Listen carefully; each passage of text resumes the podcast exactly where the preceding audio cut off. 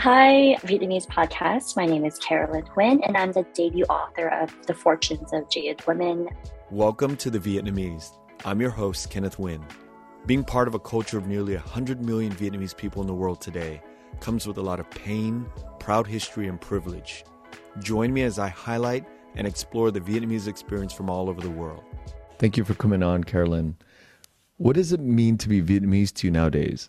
I feel like Vietnamese people are very funny, and a lot of my book and my work highlights that because, uh, yeah, we like to roast and drag each other quite a bit, and we have that resiliency and like like thick skin to like handle that type of like um, dialogue and insults, right?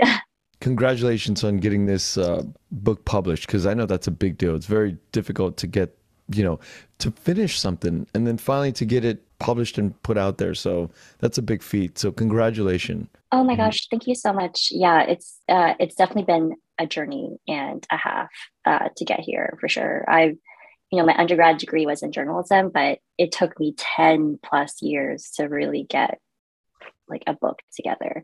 This is probably like the third book I've written, and the other two were like completely shelved.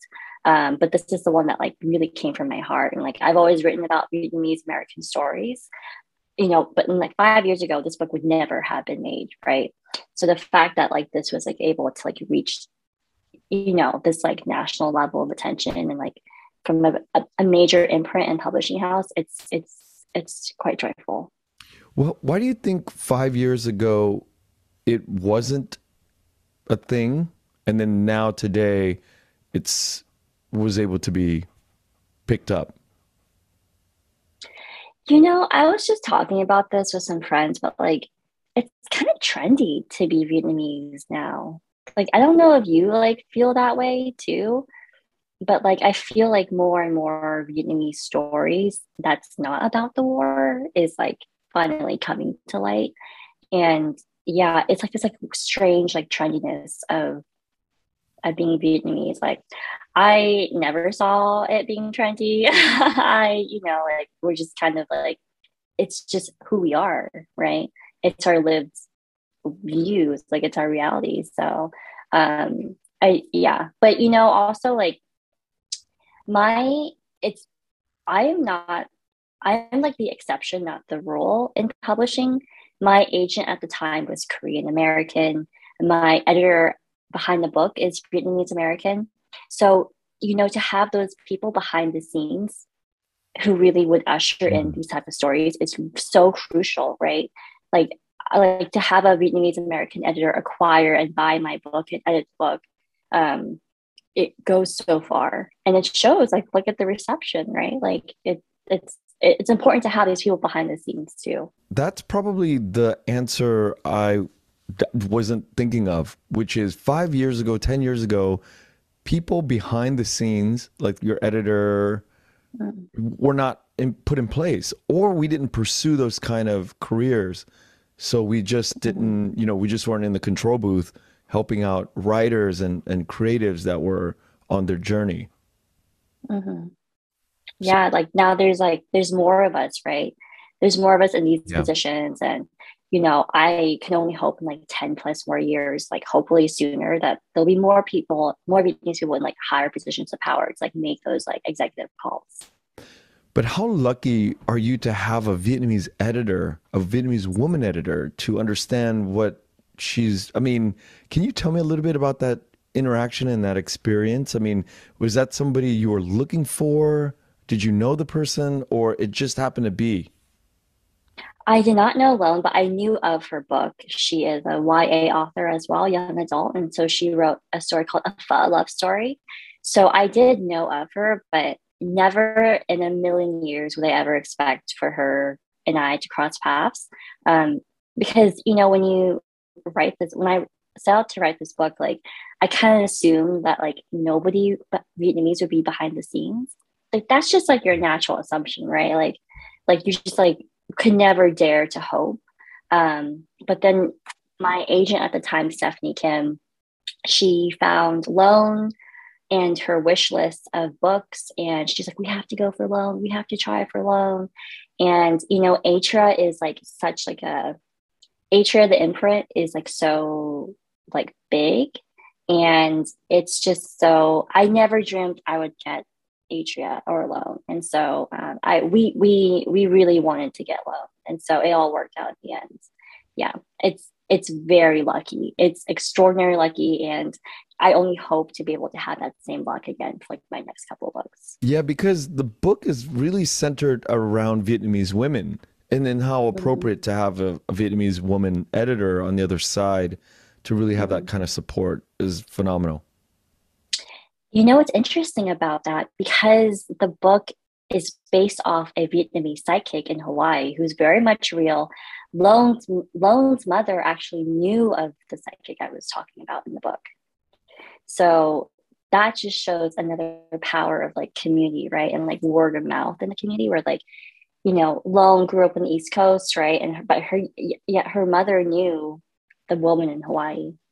Yeah, that's one of the things that I wanted to lead in with is this psychic from Hawaii. yeah. everybody, everybody I've talked to, they they always ask me what is her name and how can I get how can I get um like how can I go see her? It's so funny. She's very real. She's like um her I guess I can tell her her name. Her name is Lan Vo. She is on the island of Oahu.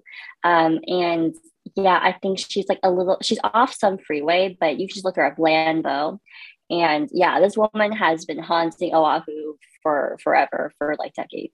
Yeah, I have a very close, um, my partner and friend is Anderson Lay, and he's from Oahu. And he's told me about this psychic um, for many years. And we're just, I, I've always wanted to go and see her but yeah, I've known about her for for yeah. many years. Yeah, she's yeah, yeah, and you know the real deal is such an interesting way because did your family grow up like very superstitious and like yes. did you have like a, a family fortune teller right? Yes, we still engage in that sort of practice. Yes. So it's interesting that you you know we talk about like what the real deal is, right? And like you know my family also has like fortune tellers and like numerologists and my dad has a woman in Vietnam he sends numbers off to, right? But the, the funny thing is about all this stuff growing up, it's like it was never tr- it never came true.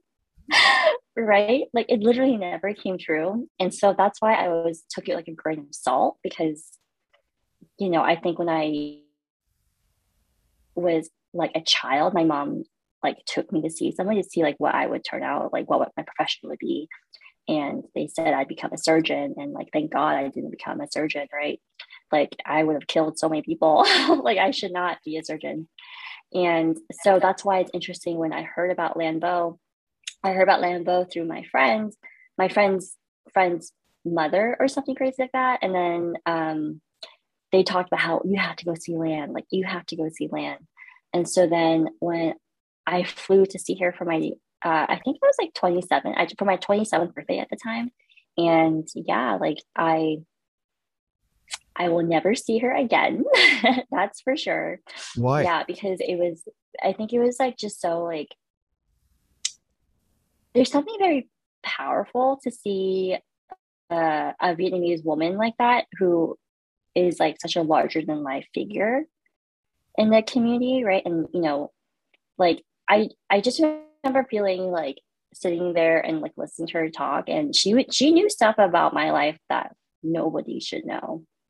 You know like she knew stuff that like my only like my mother knows. Or like you know it's very like intense stuff that's like deep family history like really crazy. And um i just remember thinking like i should not be here.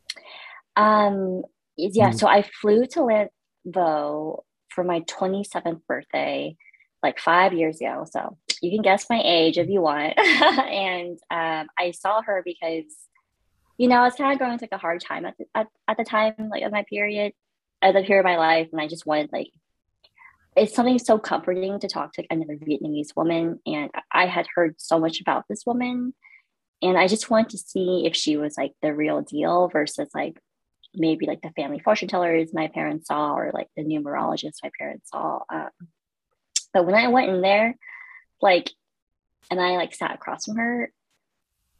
And by the way, it took me seven hours to see this woman. She, you cannot.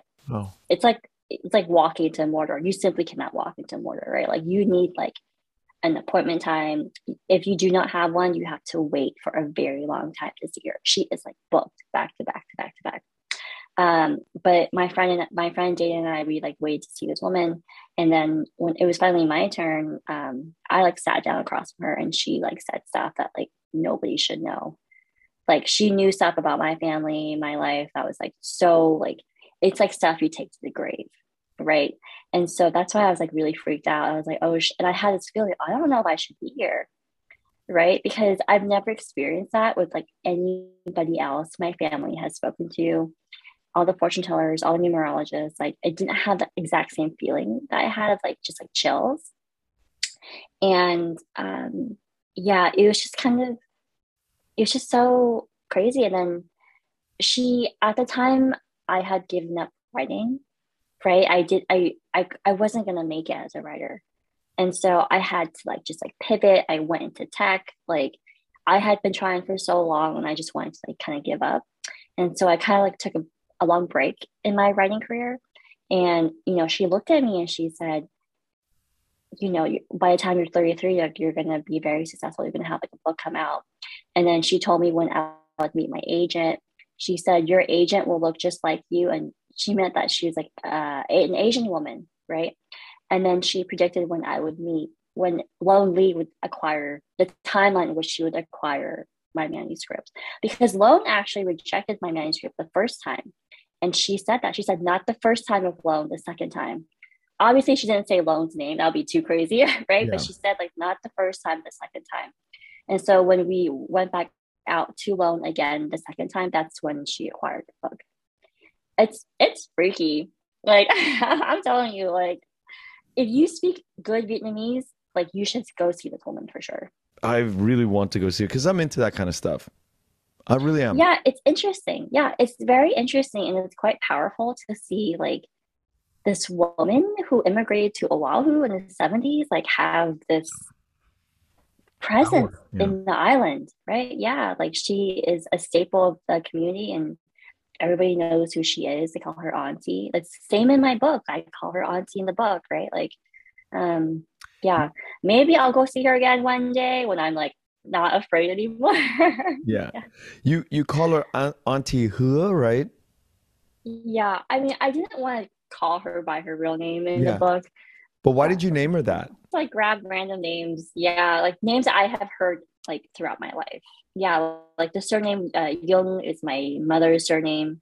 You know, so I use that for the women. You know, it's like names. It's I wanted names that you don't typically see of Vietnamese stories, um, like in the book. Yeah, because uh, Auntie Hua, it sounds to me like it's well the way it uh, it reads is Auntie Promise. Oh, oh, I that was totally intentional.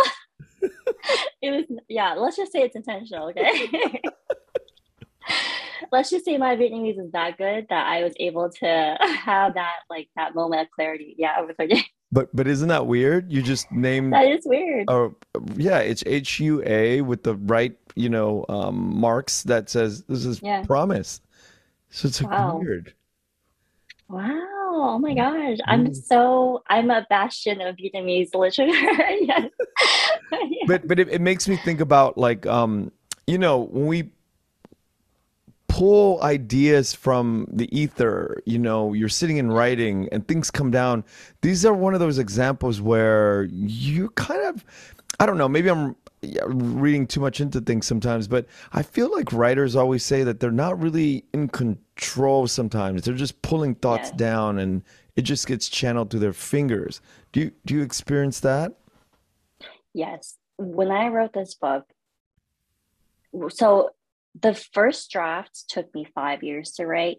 When Loan rejected me the first time, she gave some feedback.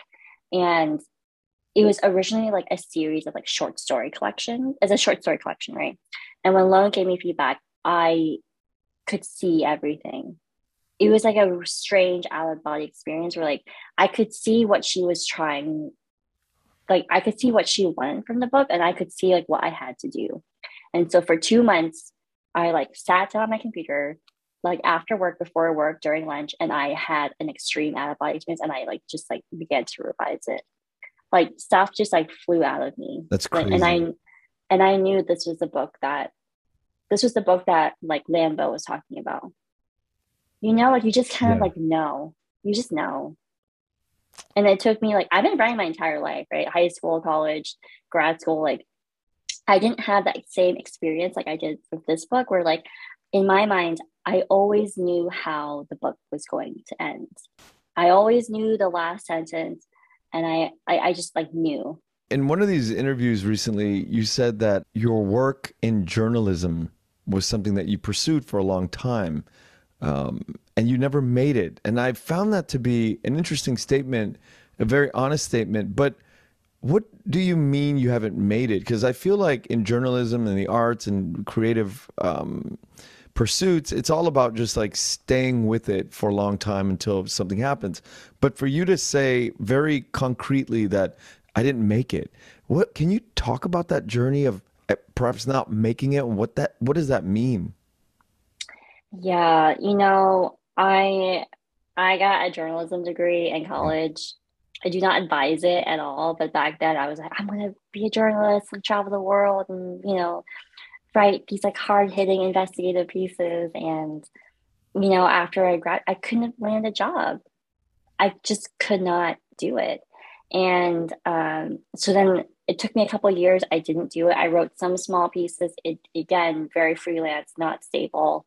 And then I got um, like this like writing manager who, you know, wanted me to move to LA and like write a couple of screenplays and pilots to see like how I can like pivot to like that type of like format, right?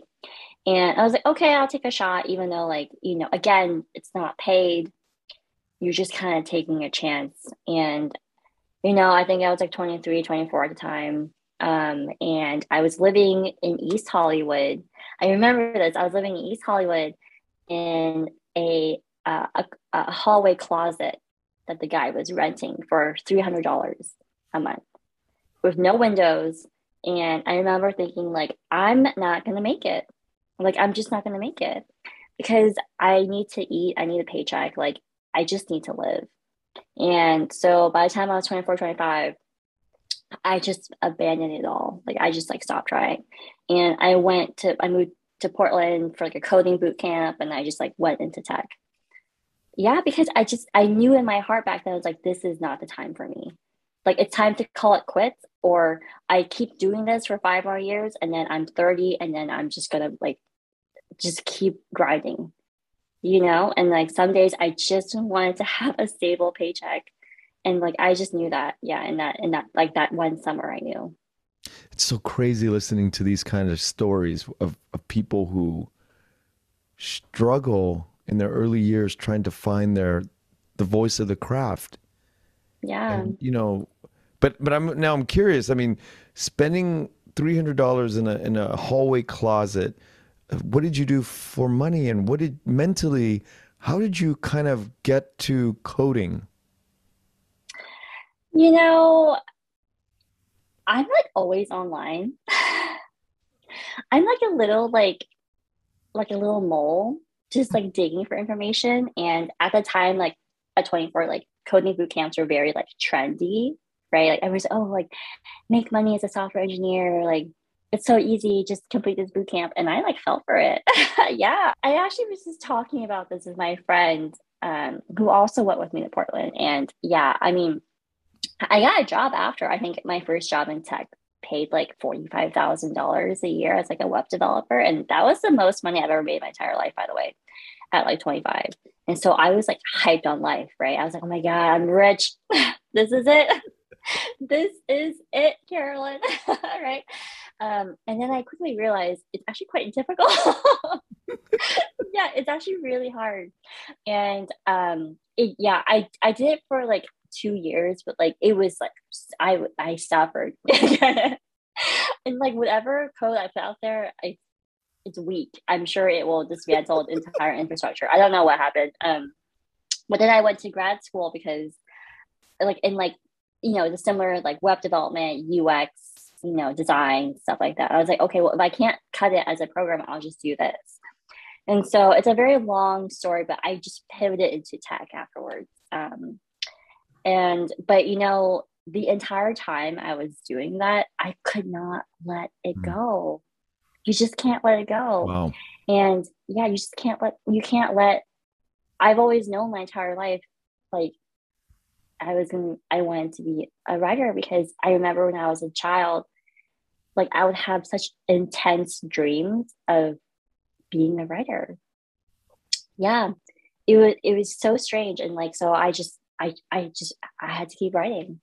You know, I now it all makes sense because I was reading it and the the book and I was thinking to myself, this is like some 50 year old lady who's traveled extensively, who's lived a lot of life, is writing about her experiences in I mean, because you you're taking us to Hawaii, New York, Saigon, Orange County, Seattle. You're writing about Priscilla and Mark uh, in the, you know, these, you know, whatever names that you've given these characters was, you know, uh, for me, I I got it right away. It was like, oh, you spent some time up in the tech area, tech space. So mm. Uh, in my mind, I was like, you're much older, but now mm. I get it. Like, and these these weird um, times in our lives happen when you look back and you know that Steve Jobs thing where the dots all connect and mm-hmm. reasons why you took off and and lived in you know but unbeknownst to you or to hum, any human these things kind of come back up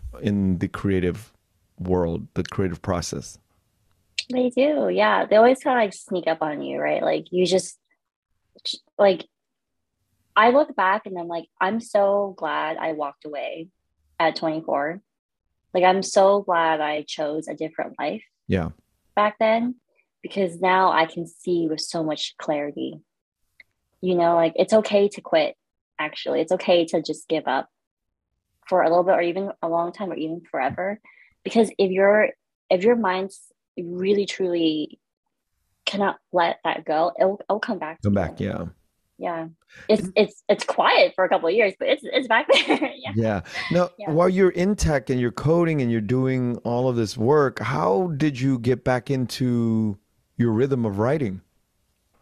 So i lived in seattle for almost like 10 years on and off again on and off again. And i you know at nighttime after work i'm like god like i just need something something right and so I took five years, almost four, almost four years of classes at the Richard Hugo House in Seattle, which is like a writing center. And I wrote a short story um, based off of Lan Vo in the Richard Hugo House. Mm. And then my teacher at the time, Rancy Young Cho, a, a Korean uh, queer man, uh, saw, he read it and he, you know, we got coffee one day and he's like, you need to keep writing. Like you just need to keep going. Like whatever you do, you just gotta keep going. And I was like, really? And he's like, yeah, like you must keep going. And then I never saw him again because he moved to LA afterwards. And I just saw him for the first time in five years at my Los Angeles debut of The Fortunes of Jaded Women. And I was like, oh my God, Rancy, like, wow. like that, that coffee meeting, like he, yeah, I kept going after that.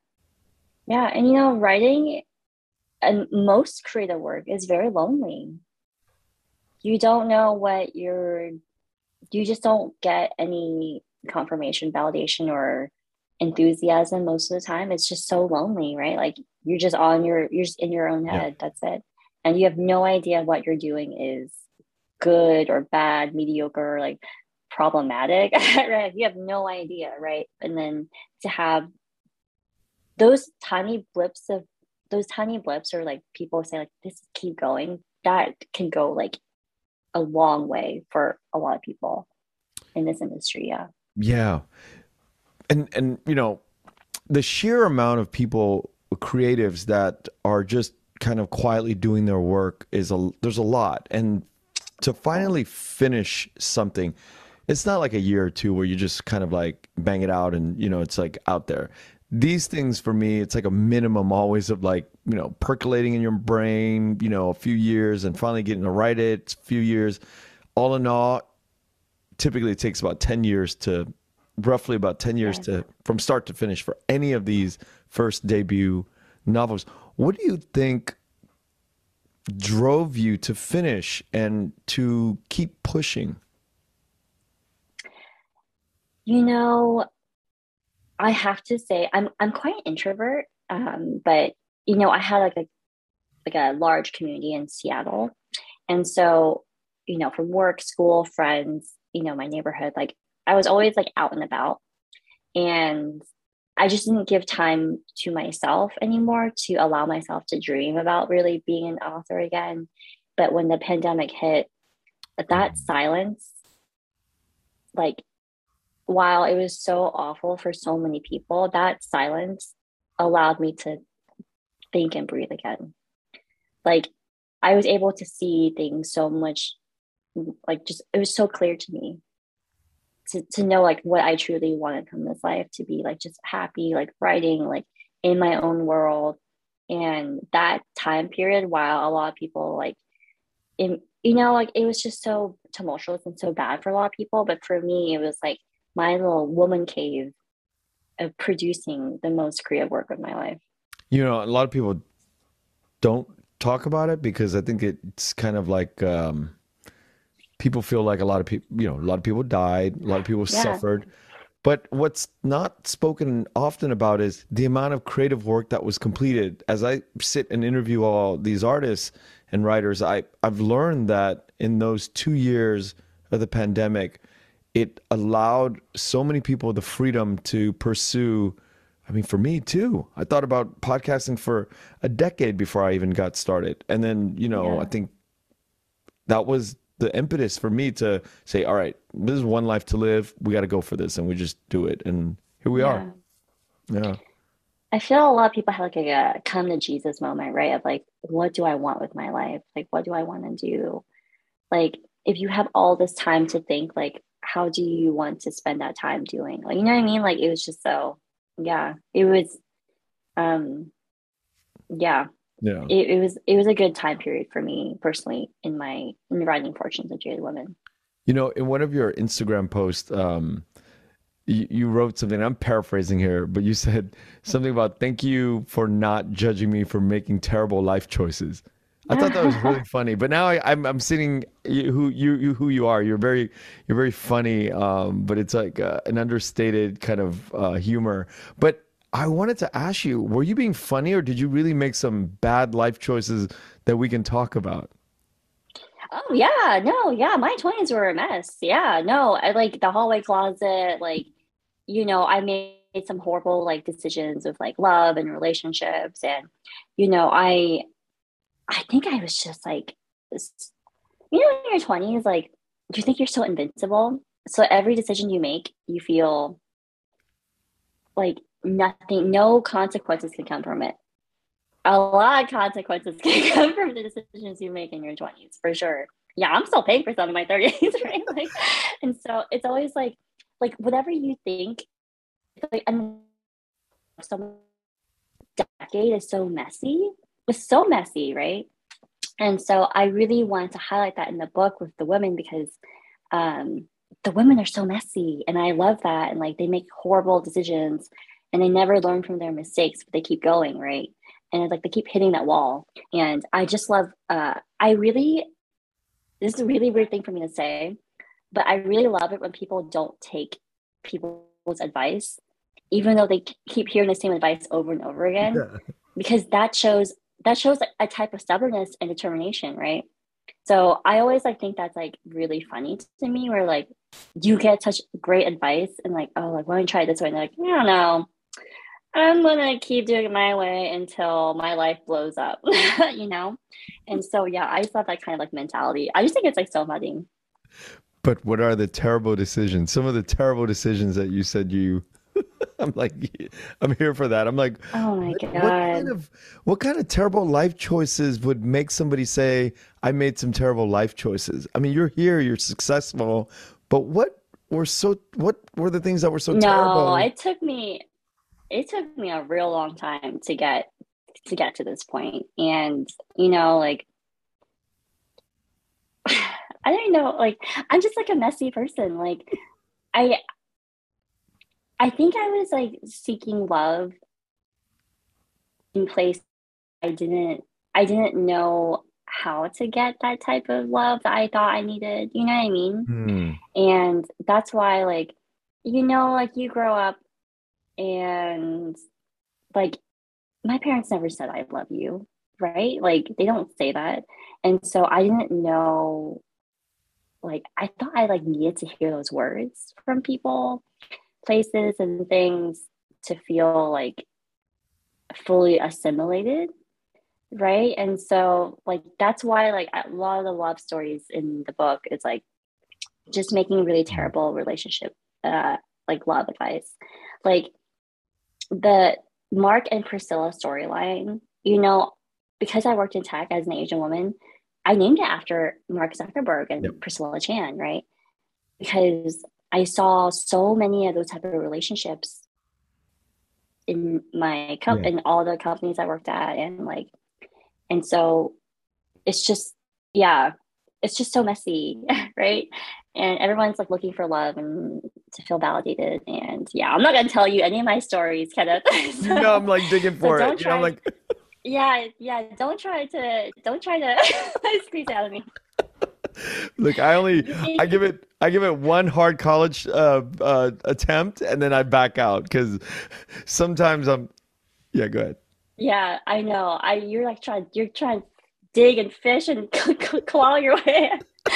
I'm I'm a vault. I'm not saying anything. that um, only only Lan Vo and I will know what happens. Yeah, yeah. Thank you for um, uh, locking the vault up because I think the struggle is fun too, right? This dialogue, this banter, trying to break into that you know vault of like, okay, tell me about the terrible decisions, you know. And I'm trying to be professional about it, but all right, we're we're, we're past that now.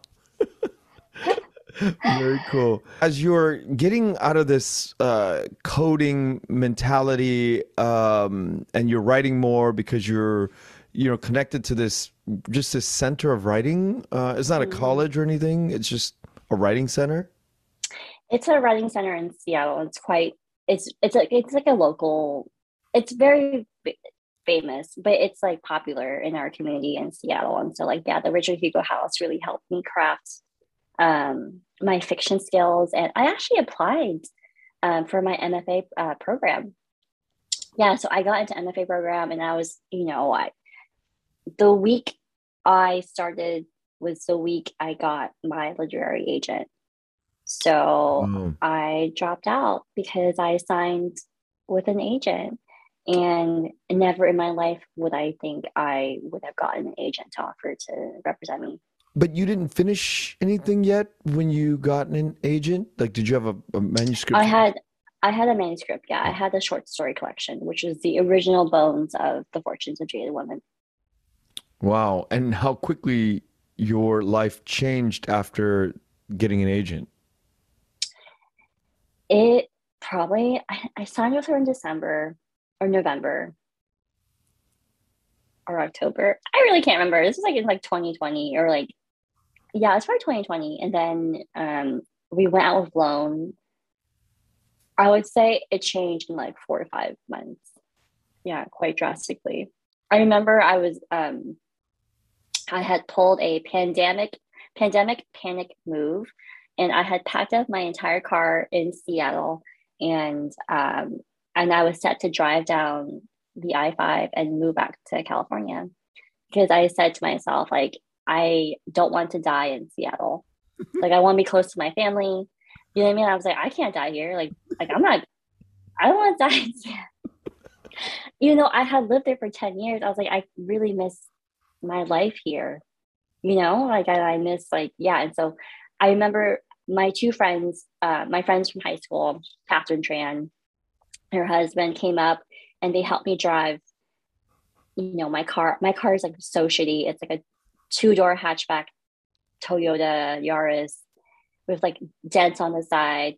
And we drove my entire life along with like my rabbit in the back seat. It's a hatchback right? So there's like yeah. three of us and a rabbit a rabbit and three people inside a hatchback.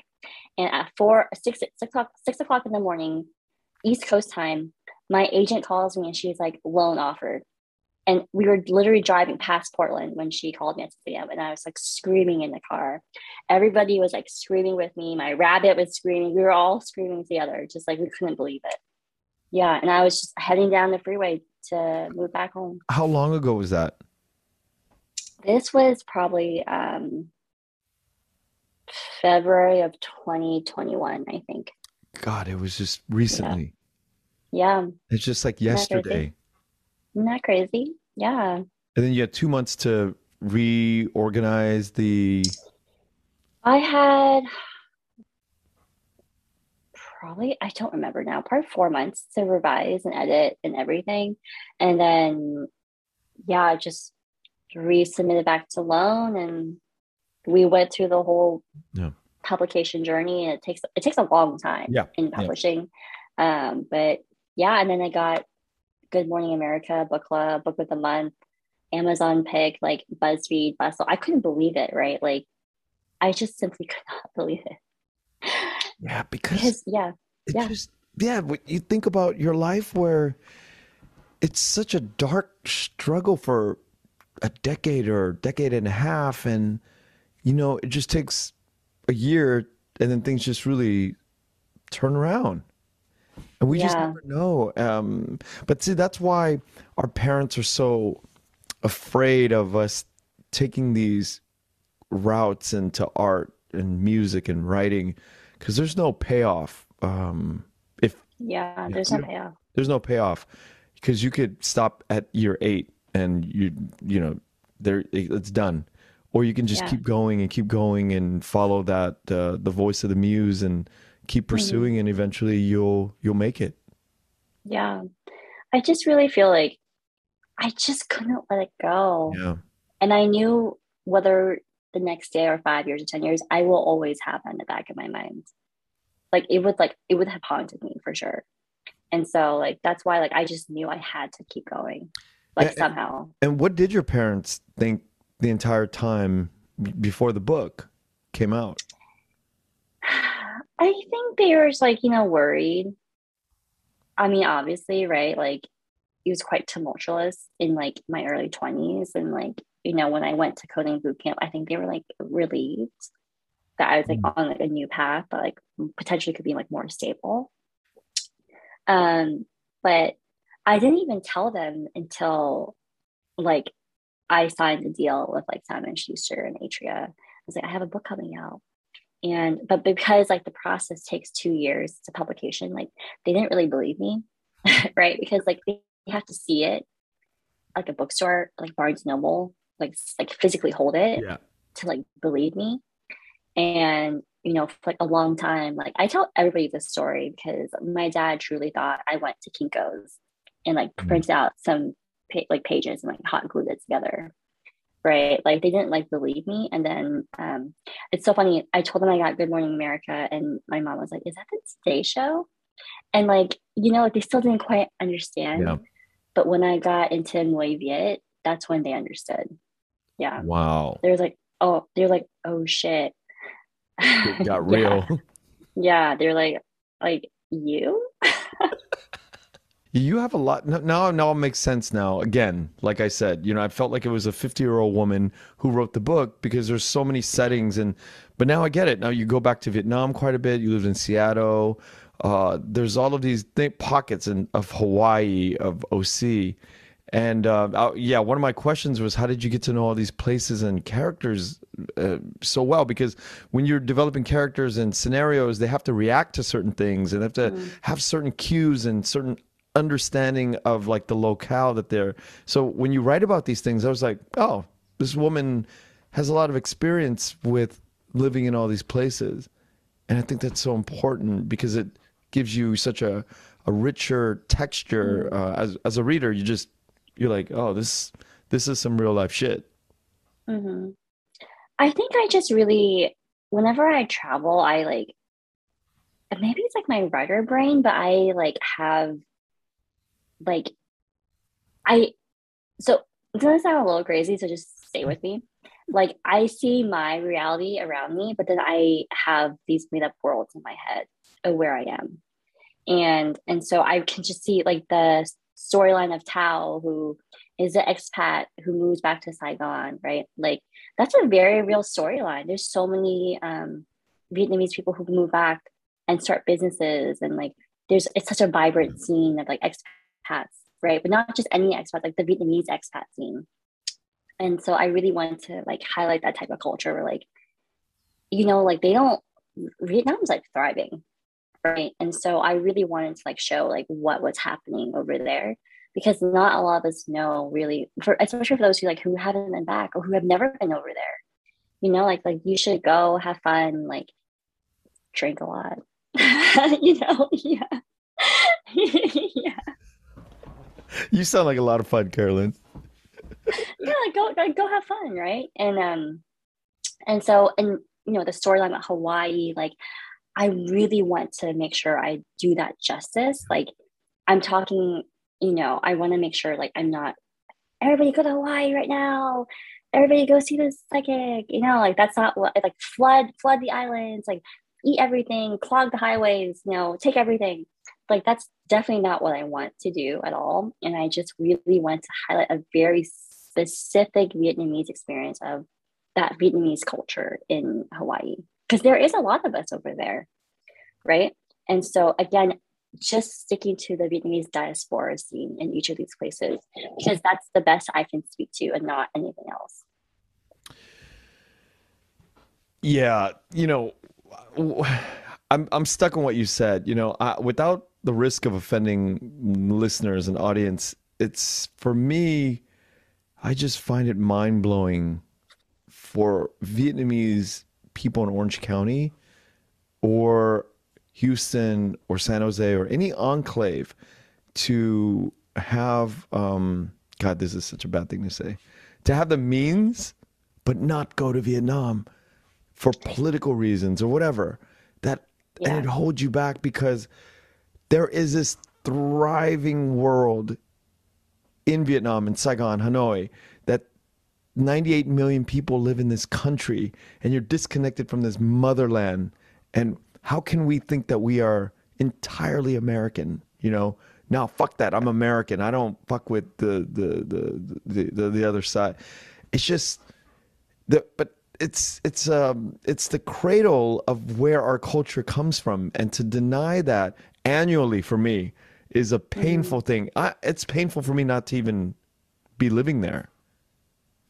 Yeah, and you know, a lot of it stems from fear, right? And it's the yeah. same war propaganda and like it's like I can't fault them because you know, I didn't escape a war.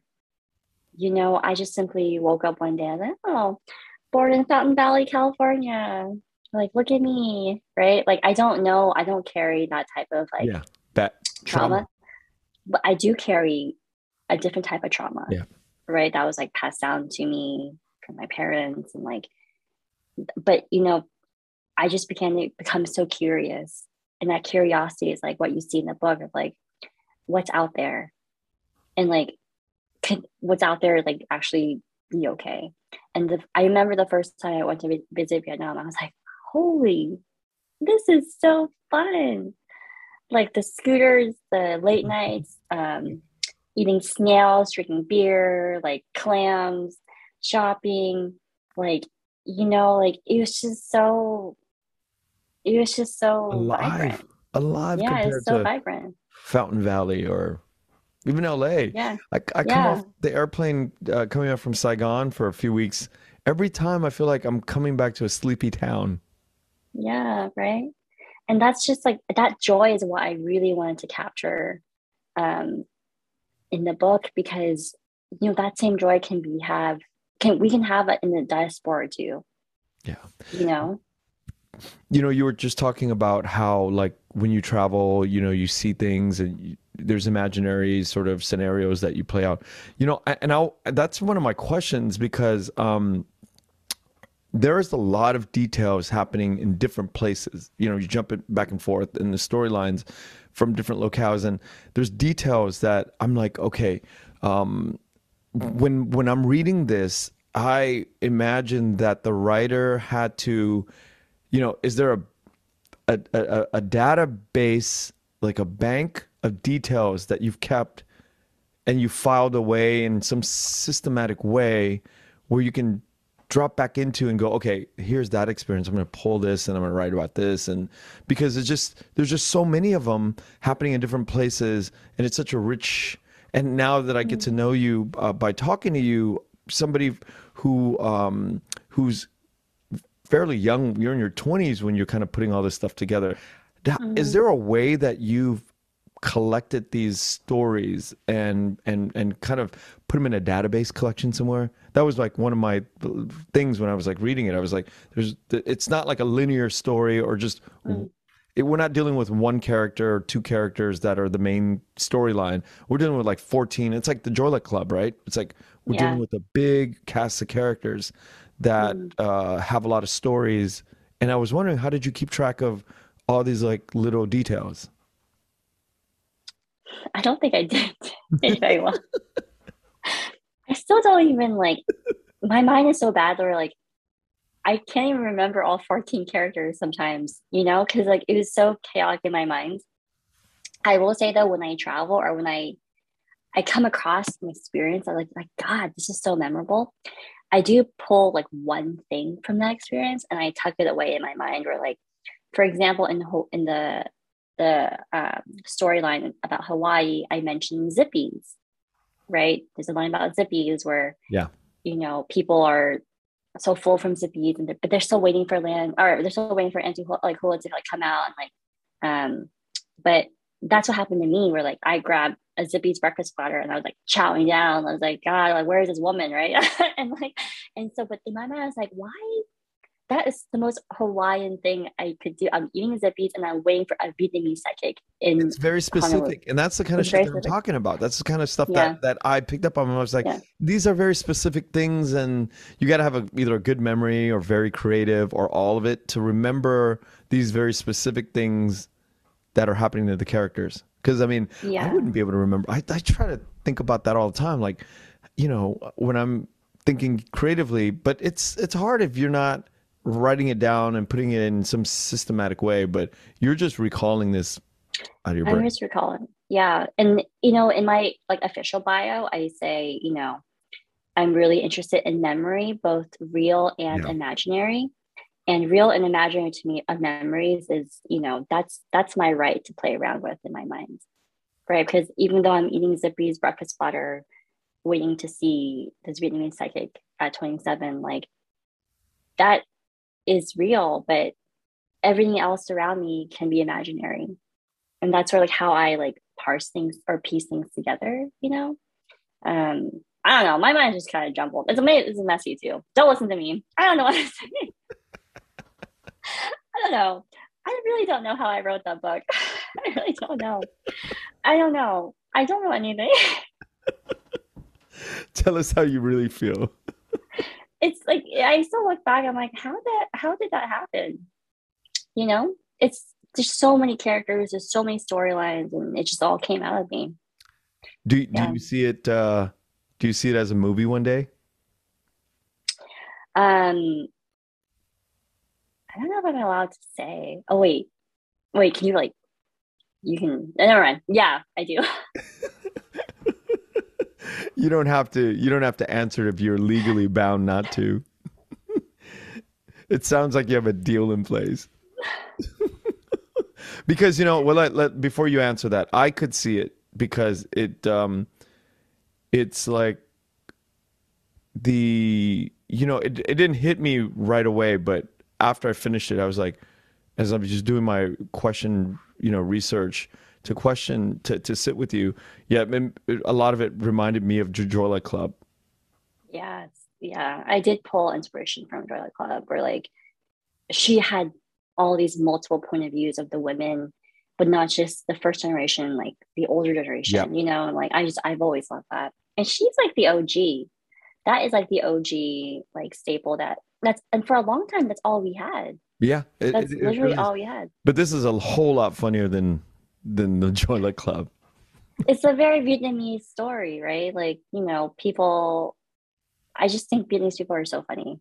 Yeah. Whether intentional or unintentional, I just think it's so funny. Now, now, have your mom and dad or or family have they read the book? they can't read it, but I think they have skimmed it. And I think I think my she's like, listen. I think my mother was quite um, shocked because oh wait, should I give away a spoiler? Well, um, I won't give away a spoiler, but like in the synopsis, it says like somebody dies. And I told her in the book who dies, and she was like aghast. She was like, Why would you have that in the book? Because she's so superstitious, right? Yeah. yeah. And I was like, It's fiction. And she's like, But you wrote it into existence. I was like, No, it's fiction. you know, Vietnamese so, people, yeah. You can't yeah, just talk about death willy nilly. Yeah. Yeah. And so she was quite like shocked because of the character who dies too.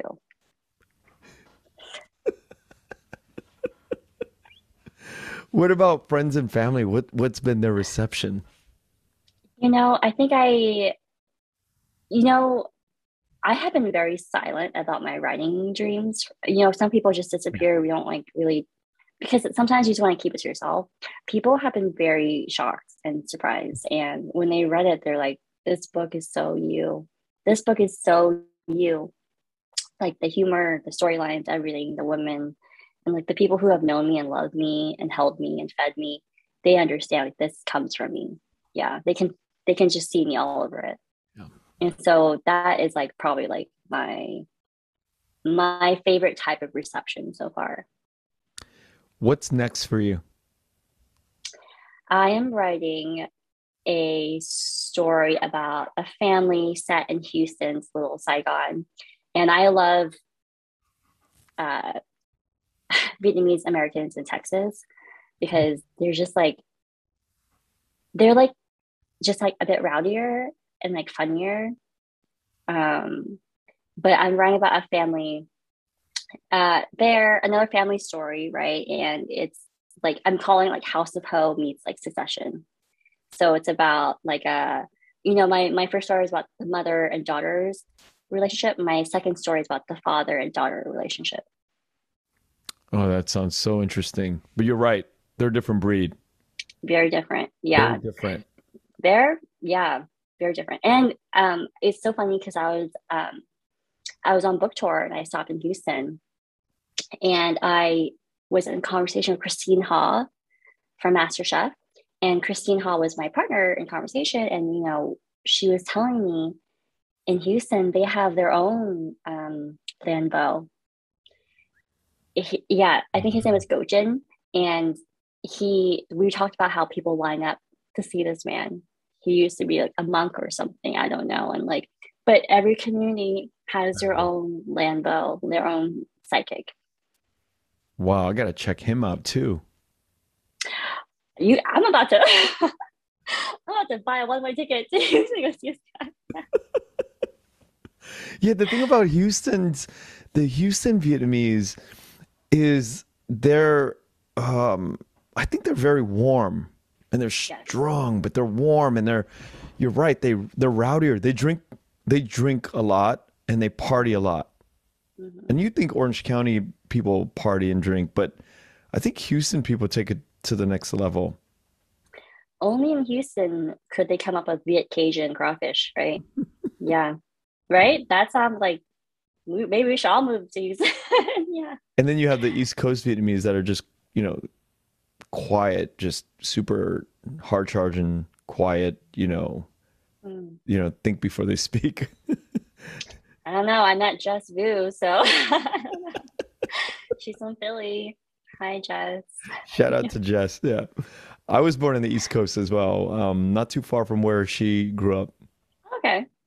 Are you also from Philly or? No, I, I was just born in Harrisburg, Pennsylvania.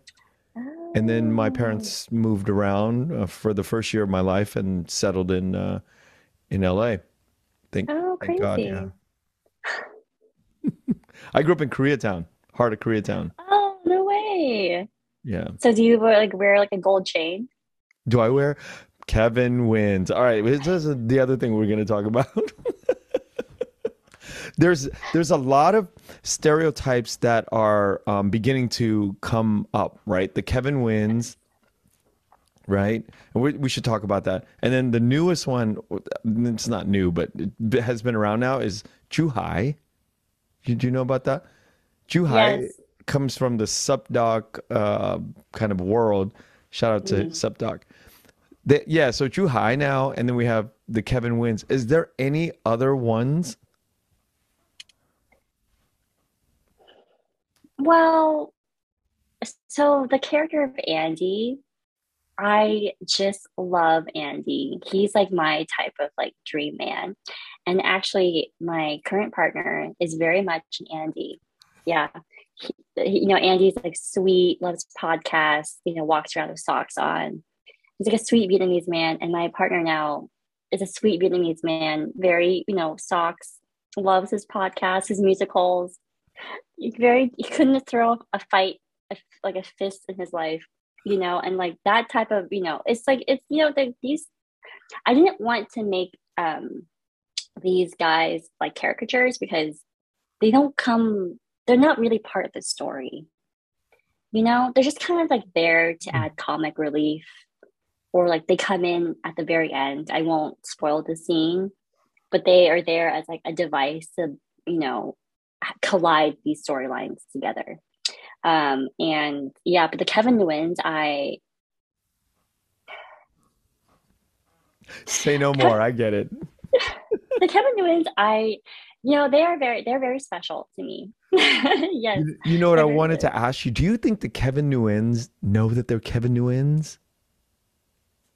No, they don't, which makes it funnier, right? I don't think they know, or maybe they do know, but they don't want to say out loud. You know, I don't know. But the Kevin Nguyen's are different in San, Ga- San Gabriel Valley and Cerritos and Orange County and Torrance. No, they're that is very different, and the Kevins are very different each one. You know what I mean? Mhm. Same as same as same as AVG. It's very different in each. It's very specific, right?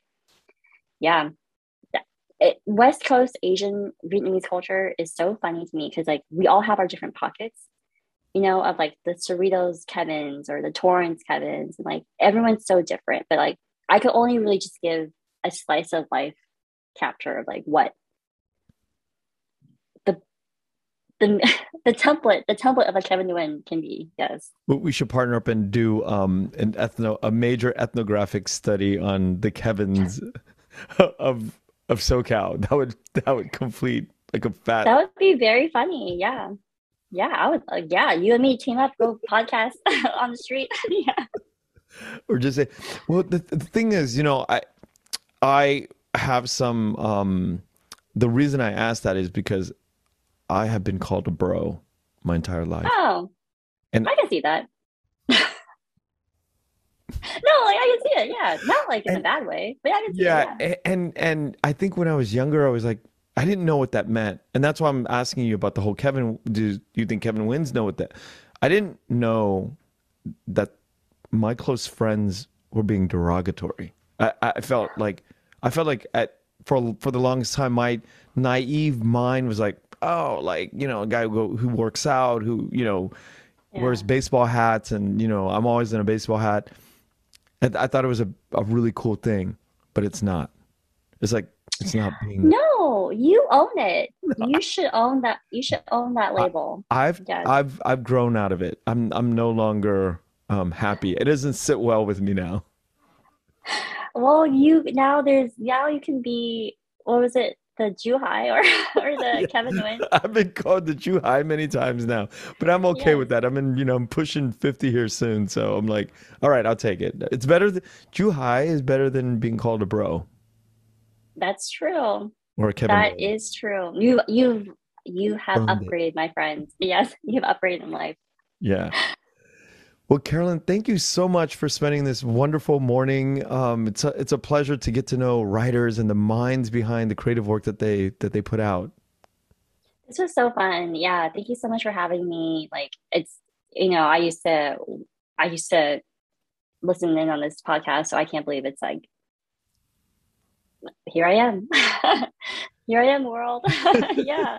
and and we can't wait to see the the the many more years of the work that you do and um, all of the future writers that you will help along the way and mentor. Um, it, it, that's the beauty of I, I, think being Vietnamese and and being in this uh, world of, of supporting each other and, and uplifting and amplifying each other's voice. It's just a, a beautiful thing. So thank you for coming on and thank you for writing such a wonderful and entertaining book. Oh, thank you. And thank you for doing this and uplifting Vietnamese voices. Yeah. And giving us a platform and bringing us together. We're just like, thank you, thank you, thank you. All right, Carolyn. Have a wonderful day. Thank you so much. Okay. okay. Bye. Thank you for listening to The Vietnamese with Kenneth Nguyen. The Vietnamese is produced by Brittany Tran. Special thanks to Jane Nguyen, Catherine Nguyen, Tina Pham, Sydney Jamie, and Christo Trin. Please find us on Instagram, Facebook, and TikTok at The Vietnamese Podcast. You can also find us on YouTube where you can subscribe, like, and comment. Please rate and give us a review wherever you find our podcasts.